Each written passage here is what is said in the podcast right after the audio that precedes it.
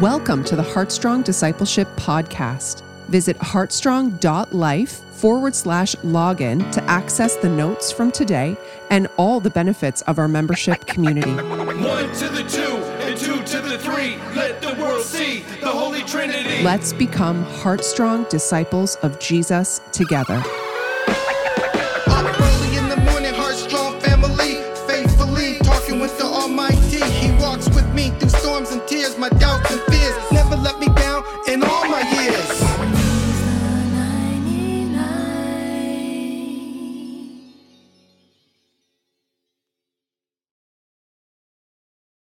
Hi, Heartstrong. Pastor Andreas here from Life Church in Vancouver. Uh, I hope all of you guys are doing amazing. We are studying Joshua chapter 18 and 19. Um, now, how does the story in Joshua 18 and 19 point us to Jesus? So, in Joshua chapter 18 and 19, uh, here we get a little bit of a taste of the kind of detailed love that God has for his people. See, Jesus cares about the details of your life. And many of the passages in the Old Testament that we deem as boring or irrelevant shows us that God is into everything, every little detail. We might not see the relevance or the importance of it in the moment, but as we continue in our relationship with Him, we see over time how the small and insignificant becomes major moments in our lives. And we see this in Joshua chapter 18 and 19. Things that we think are not important, eventually they're going to play major roles. You see, the, this section of the book of Joshua is regarded by most theologians as probably two of the most boring chapters in the Old Testament. Many people like Joshua, but when they get to the section of Joshua, when it's about this city and that city and this tribe and that tribe and this border and that border and this border and that border, they, they go like, dude, all of that, that's a lot of information. Who cares which border was, was where? I want to tell you, it is obvious that God cares because not one word is written in the Bible that is not significant for our lives. So, as we study the scripture in context, we have Joshua, and, and Joshua has the mandate now, he's going to give out the land to the tribes. We have already seen a few tribes um, receive their land, but there are seven of them that have not yet. So in verse 2, there's a significant um, verse where he says, But there remained among the children of Israel seven tribes which had not yet received their inheritance. Then Joshua said to the children of Israel, How long will you neglect to go and possess the land which the Lord God, your father, has given you. How long will you neglect to go and possess what God has given you? It seems like Joshua expected a certain amount of action. Once they were in a land, um, the land that God has promised them, he, he expected a certain amount of personal tribal action to go and occupy the land, to take it, to walk through it, to occupy it. And it seems like you have seven tribes here, and all they are doing, they are standing around with their hands kind of in their pockets, folding their hands, not, not really doing anything. And the, and the tribes are like, okay, now what? Now what? What do we do now? Listen, God gave them the land. It was a free gift. God said, the land is mine. I'm giving it to you. I'm going to dispossess the people from it. And it's a covenant gift to you. But you children of Israel, whom I have a covenant with. You have to unwrap it. Now, how do you unwrap this land that I've given you? You walk through it. You settle it. See, remember the promise in Joshua 1, chapter 1? God said to Joshua, every place that your soul, that the sole of your foot shall tread, wherever you're going to walk, I have given that to you. So you've got to tread on it. You've got to walk on it. You only occupy what you walk on. Whatever you stand on. If I have to ask you today, what do you do with the promises of God? Some of you would answer probably, you know what, what I do with the promises of God? I memorize them. And that's good, you know, good for you. I'm glad that you memorize them. Some, some others might boast, and I think if you look down at the Bibles, this might be you. You've underlined them in yellow and orange and in green. They've been underlined. I have a color coded system for all the promises of God. This is the promises of healing is in yellow, and the promises of finances is in red, and the promises of uh, forgiveness is in green. And that's great. It's, it's good to have a system. But I hope, I hope somewhere down the line, you say, I'm actually going to apply these promises. I'm going to live by the principles and the promises of God. I'm going to change my lifestyle and I'm going to walk into them. What are you like when it comes to God's promises? God's truth for you? Do you just sort them? Do you get into them a little bit, maybe up to your ankles? That's nice. It's kind of cool. You know, you got your toes wet. Or do you go on your knees? Or do you plunge into it?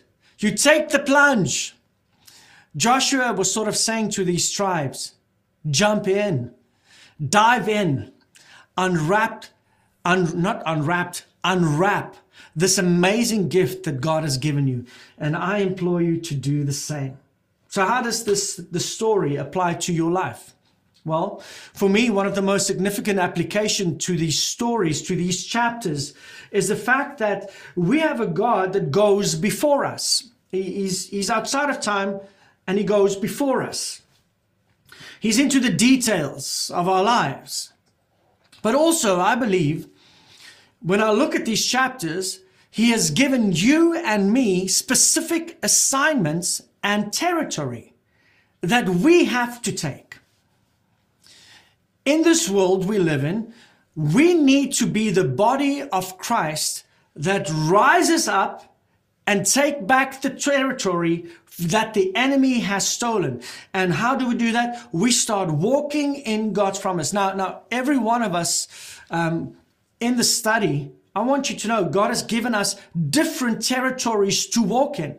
But within that territory, He's given you authority and He's given you the ability to take back that part of the kingdom for God. So I hope this, these chapters inspire you to do that. Uh, let's pray together. Father God, I thank you that you are into the details of our lives. I thank you that you are the one that goes ahead of us, and that you created us for a purpose. And the purpose was to live a victorious life in a covenant with you, a covenant of grace. And we're so thankful for that. It's not because we deserve it, but because of your faithfulness. Father, I pray that you will stir up through your Holy Spirit in us the awareness of the territory that we are supposed to walk in, not only walk in, but that we are supposed to dispossess the enemy from it and we are supposed to occupy it.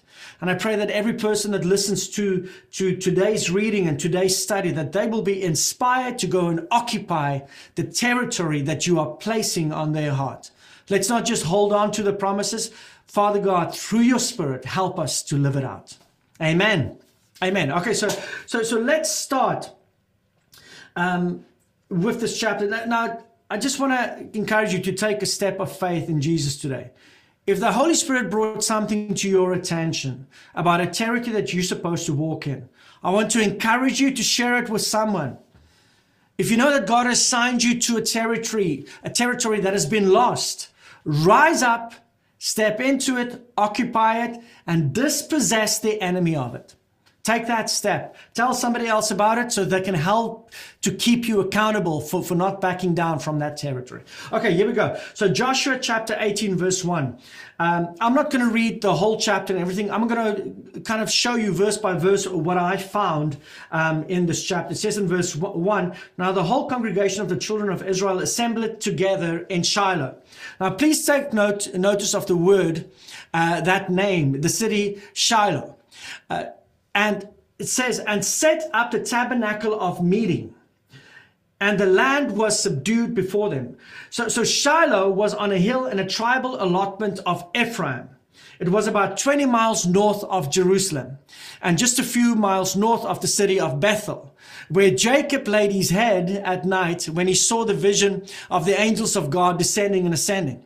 And he called that the house of God. So, so they are on a hill and the tabernacle is to be set up on a hill. The tabernacle that they set up through the wilderness is now in its first permanent location within the confinements of the land that God gave them. And it, it will be there for the next 369 years. It will become the center of worship, the center of the national community, before eventually it moves to Jerusalem. So before it goes to Jerusalem, it was in Shiloh, right in the middle of the land. Okay, now something to take note of here. The headquarters was up to this point, um, once they crossed the, the Jordan River, at a little place called Gilgal. That's the name of it. Now, Gilgal uh, was in the desert re- region just to the east of Jericho. But now they're moving the community and they're moving it to the center, to Shiloh. Why?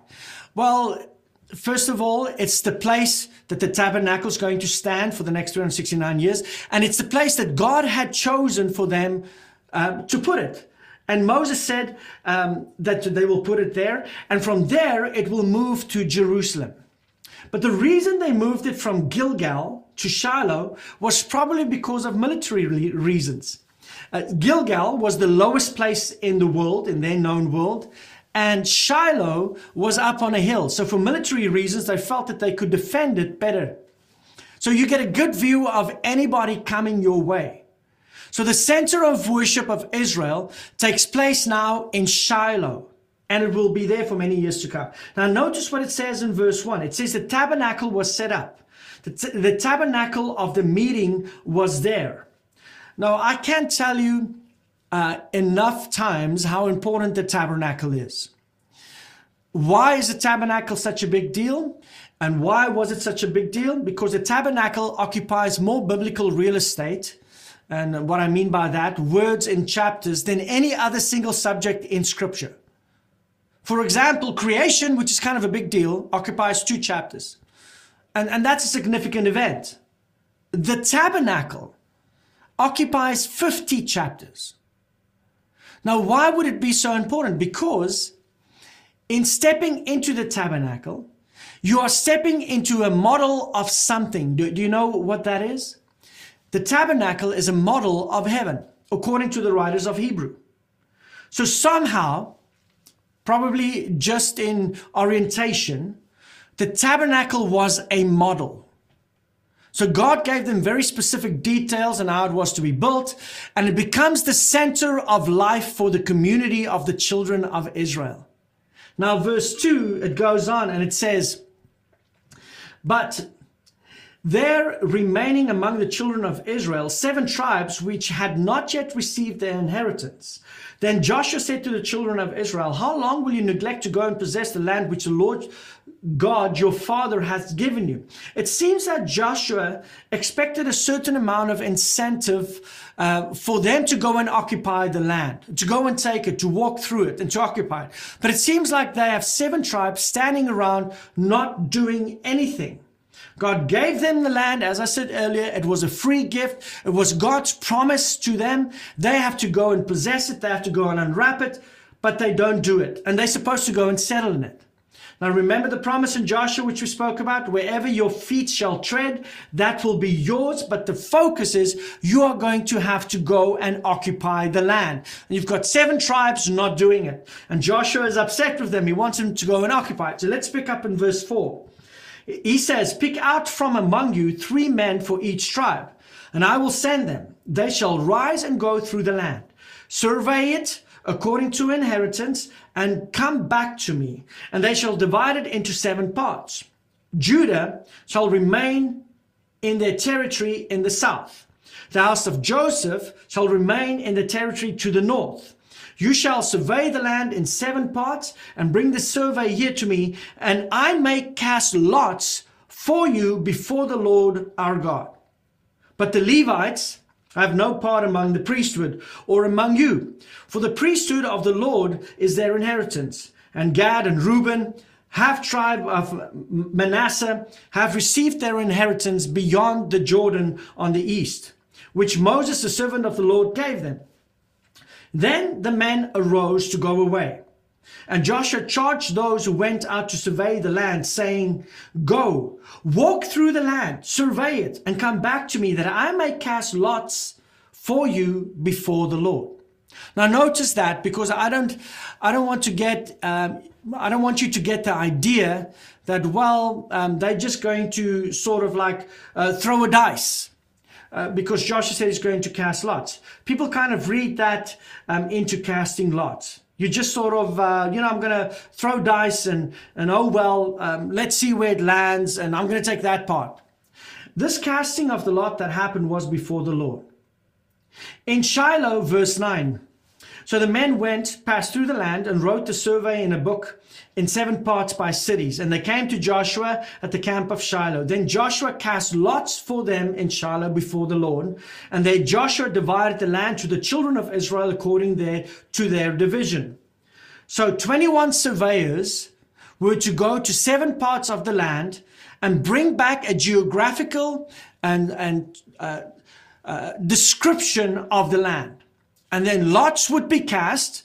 Um, why lots? Because that's what God said to do in previous books through Moses. You will cast lots.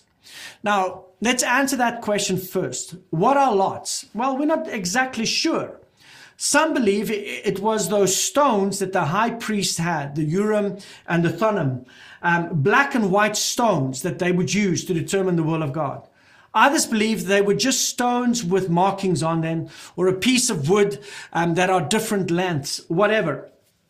Um, there's different views on this. Now, when you read that and when you hear that, you might think, well, that's kind of a weird way to discern the will of the Lord. Don't start doing that. Don't put straws on your desk to try and determine God's will.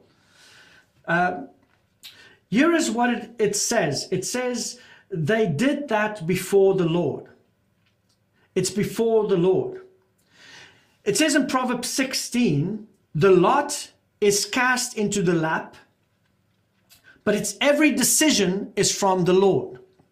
That's Proverbs 16. So evidently God superintended this exercise so that they went, um, they settled precisely where God wanted them to settle, and he did this through the casting of lots. Now, the casting of the lot, we also find that it continues in the New Testament when they casted lots to determine who's going to fill, fill up Judas's spot. Um, they had um, cast lots for the next succeeding apostle. But here's something that I want you to hear. After the Holy Spirit comes upon them at Pentecost, there never is a single incident in which God asks his people to cast lots again. No need to cast lots anymore. Why? Because now you've got the Holy Spirit living and abiding in you, and He is your guide. And Jesus said, The Spirit of God will guide you in all truth. So from verse 11 down is the tribal allotment with the cities, with the borders for the tribes, and it starts with Benjamin. So, so it starts with Benjamin, number one. So Benjamin is a small tribe, but even though it's small, they are they have a significant city within it. Jericho is in the tribe of Benjamin. And the city of Ai, spelled Ai, is in the tribe of Benjamin. Gibeon is in the tribe of Benjamin. And Jerusalem is shared by Judah and Benjamin. So a small tribe, but significant. Now, an interesting thing about Benjamin is that they became men of war. They became known as a people of valor, great men who waxed valiant and strong in battle. Now, something else you need to know eventually, the kingdom of Israel is going to be split. The kingdom is going to be divided into two kingdoms the northern kingdom and the southern kingdom. How many tribes are going to be in the northern kingdom? For those of you who know, 10 tribes. Which means how many do we have left for the southern kingdom? Very good math. Two tribes. So you've got two tribes and 10 tribes. And the two tribes will be Judah and Benjamin because they share Jerusalem. Um, so when the split happens, you have 10 tribes uh, go to the northern kingdom under the guy by the name of Jeroboam, 1 Kings chapter 12. And then the southern kingdom will be loyal to the house of David. Now, chapter 19, verse 1, we're progressing. The second lot came out of Simeon, for the tribe of the children of um, Simeon according to their families, and their and their inheritance was within the inheritance of the children of Judah. Let me read that again. So, so the second lot came out of this uh, Simeon for the tribe of the children according to their families, and their inheritance was within the inheritance of the children of Judah. Now, this is uh, sort of a little bit of strange, wild, because the tribe of Judah is given a huge allotment, a, a lot of land down south. And then Simeon is placed right in the middle of that. So, all around this tribe, you have the tribe of Judah. Now, when you go down to verse 9, it says the inheritance of the children of Simeon was included in the share of the children of Judah. To share of the children of Judah was too much for them. Therefore, the children of Simeon had their inheritance within the inheritance of that people. It's interesting that when Joshua gives them the land, they get land in the middle, right in the center of Judah. So, so they are surrounded. The tribe of Levi, this is before the priesthood was, was even developed, they get scattered into Levitical cities, peppered throughout the whole land. They don't get their own lot, they don't get their own, own piece of land. Now, this will turn out to be a blessing eventually. In Genesis, remember in Genesis, the curse of being scattered? Being scattered was seen as a curse, but this will turn into a blessing. So Judah has too much land, and because of that, um, God places Simeon right in the middle of him, and Simeon is given a portion of that land in the middle of that tribe. Next verse, verses 10. The third lot came out for the children of Zebulun, according to their families, um, and the border of their inheritance was as far as Sarid. And then it goes on, their border, blah, blah, blah, blah, blah, to verse 16. This was the inheritance of the children of Zebulun according to their families. These cities uh, and these cities and i struggle to read all these cities names. If you want to go and read them please go and read them. Have fun pronouncing them. Uh, as you can see i, I struggle to pronounce simeon. But, but it goes on. It says according to their families these cities with their villages um, they were given to zebulun. Now, now, zebulun if you look at a tribal map uh, was landlocked. If you just look at the way the map is set out they, they don't have any seacoast at all, which is interesting because the prophecy was given by Jacob on his deathbed for this tribe. The prophecy that he gave them was that they will become a haven for ships. Now, how do you do that if you're not located by the sea?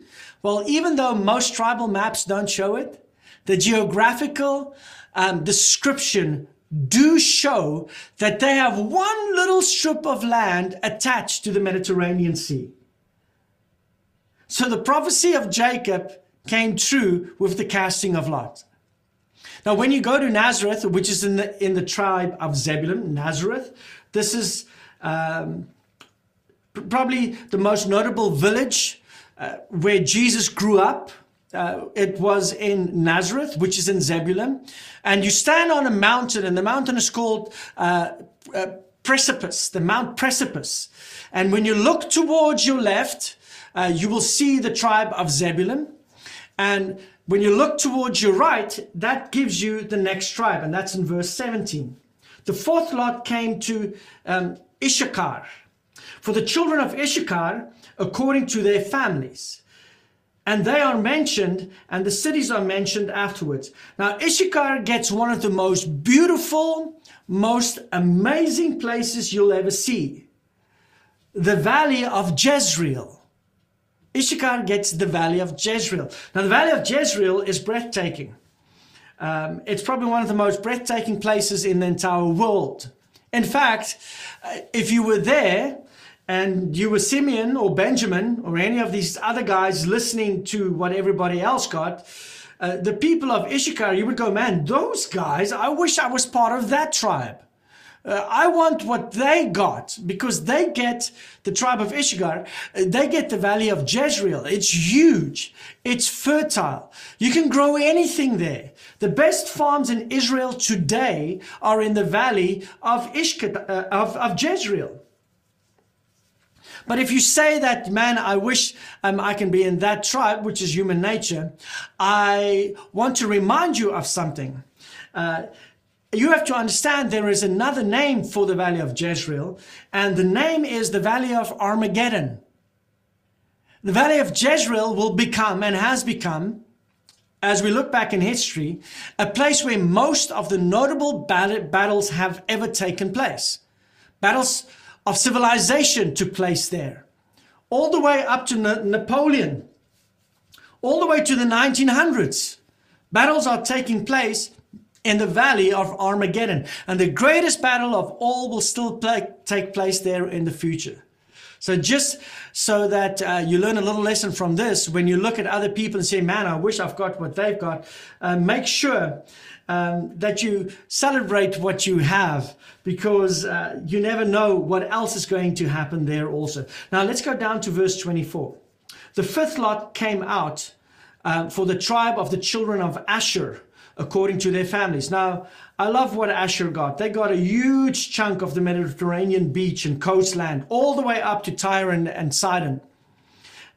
And it is a beautiful piece of land. But as, as beautiful as it is, they're in a position where they're going to be attacked by the Phoenicians and by the Philistines because the Philistines came from the islands in the sea before they settled down in Israel. So the Philistines tried to go to Egypt, they were kicked out, and then they settled down south um, in the southern part of Israel. So these um, Assyrians, they had to fend off enemies the whole time. And honestly, uh, you don't hear much about Asher at all. It's not one of those tribes that, that is mentioned a lot. Uh, but there is one significant thing w- which we read about in the New Testament. And it's a lady um, of old age, 84 years of age, from the tribe of Asher. Her name was Anna. And in Luke 2, she's in the temple every day. She's worshiping the Lord. And one day she sees a couple coming into the temple with a little baby, Joseph and Mary, carrying Jesus. And she knows this is Israel's Messiah. And she was one of the first ones in scripture to proclaim and preach Jesus in the temple. Anna, the Asherite.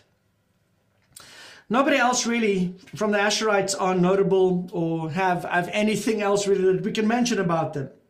So when we go down to verse 32, the sixth lot came to the children of Naphtali, for the children of Naphtali according to their families. Now Naphtali is in, in the Galilee region, the Sea of Galilee, um, north of the Sea of Galilee. Capernaum is in this tribe allotment of Naphtali. Um, uh, uh, and Galilee, where Jesus did his first miracles, is in this tribal allotment of Naphtali. And this tribal uh, allotment, uh, they got way to the north. So the Sea of Galilee is above, and we call the Sea of Galilee is also called the Sea of Gentiles. Why? Because eventually many Gentiles will, will settle there. Um, it's also mentioned in Isaiah in a scripture that we read over Christmas a lot. This is a significant. Zebulun and Naphtali is mentioned there, and the Sea of Galilee is mentioned there. It speaks about a people that's going to suffer hardship, and then it talks about out of them what will happen is uh, that piece of scripture that we we read um, in Isaiah, you have multiplied the nations and increased its joy. For unto us a child is born, unto us a son is given. The government will be upon his shoulders. His name will be called Wonderful Counselor, Mighty God, Everlasting Father, Prince of Peace. Of the increase of the government of peace, there will be no end. But just before that, it speaks about the oppressed by the sea of Jordan, Galilee, and the Gentiles and the people there. So it's speaking about where Jesus is going to start his ministry. So this tribe that suffered so many attacks from Syrians and Assyrians will experience the deliverance as the Messiah is sent to this reason, region. And where does Jesus set up his headquarters? Right there in the tribe of Naphtali, Capernaum. Now, the tribe of Dan is given an area that is called um, the Philistine country. It's down in the south.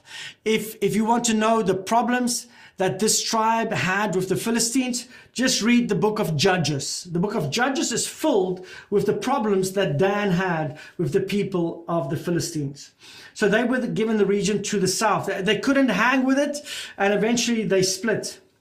Now, in, in verse 49, it will conclude this chapter. It says, When they had made an end, this is all seven tribes now.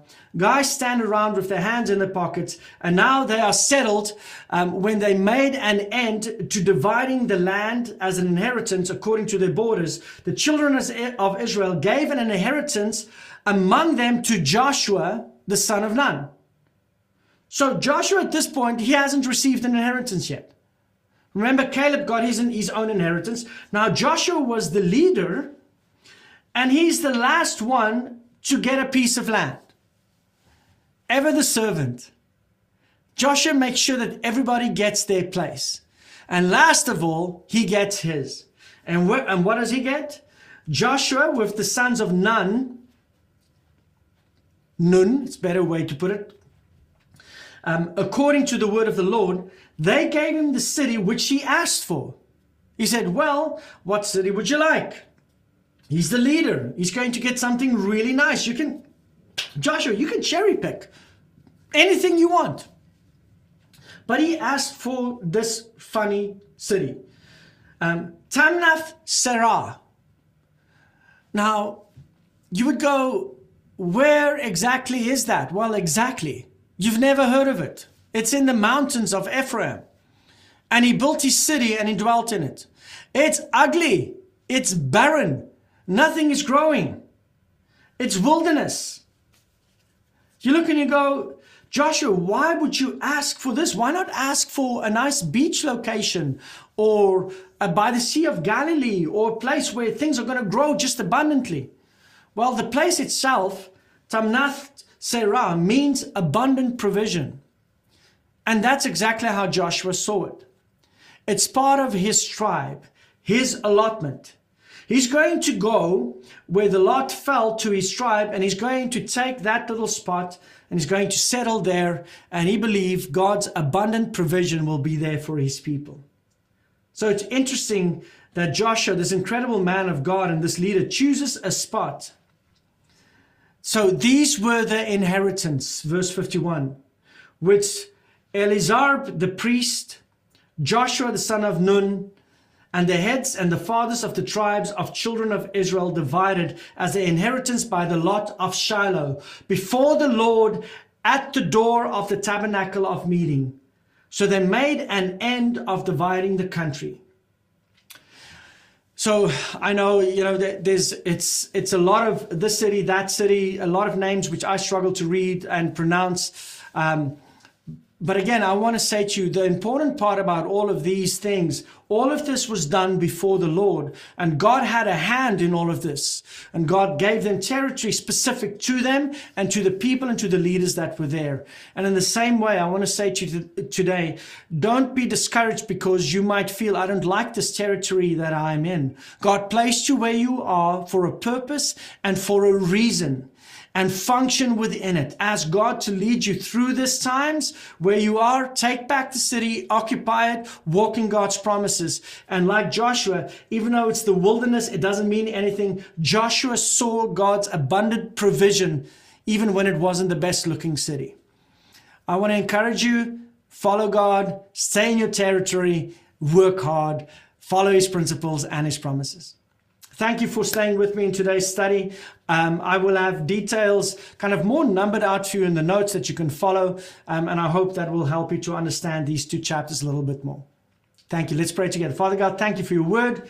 Thank you that your word is, there's nothing in it that we should take for granted or read over or disregard, but every part of it points us towards you, Jesus. And I'm thankful for that. We love you, we love serving you, and we're thankful for your word.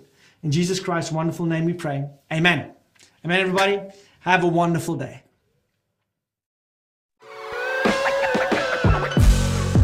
Thank you for joining us today. Don't forget to visit heartstrong.life to access our daily blog for even more encouragement. Visit the Heartstrong shop with all kinds of merch like hoodies and t shirts and mugs to remind you of this journey of discipleship that you're on. You can log in to heartstrong.life forward slash login to access your member content, resources, and downloads. We have live Bible studies for adults, students, and a Bible boot camp for kids. Let's become Heartstrong disciples together.